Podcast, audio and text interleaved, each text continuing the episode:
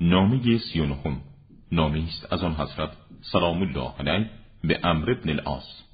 قطعا تو دین خود را تابع دنیای مردی کرده ای که گمراهی او آشکار است و پرده او دریده و هم نشینی او انسان با کرامت را لکهدار می کند و شخص متین و شکیبا را به وسیله آمیزش با خود به حماقت بکشاند.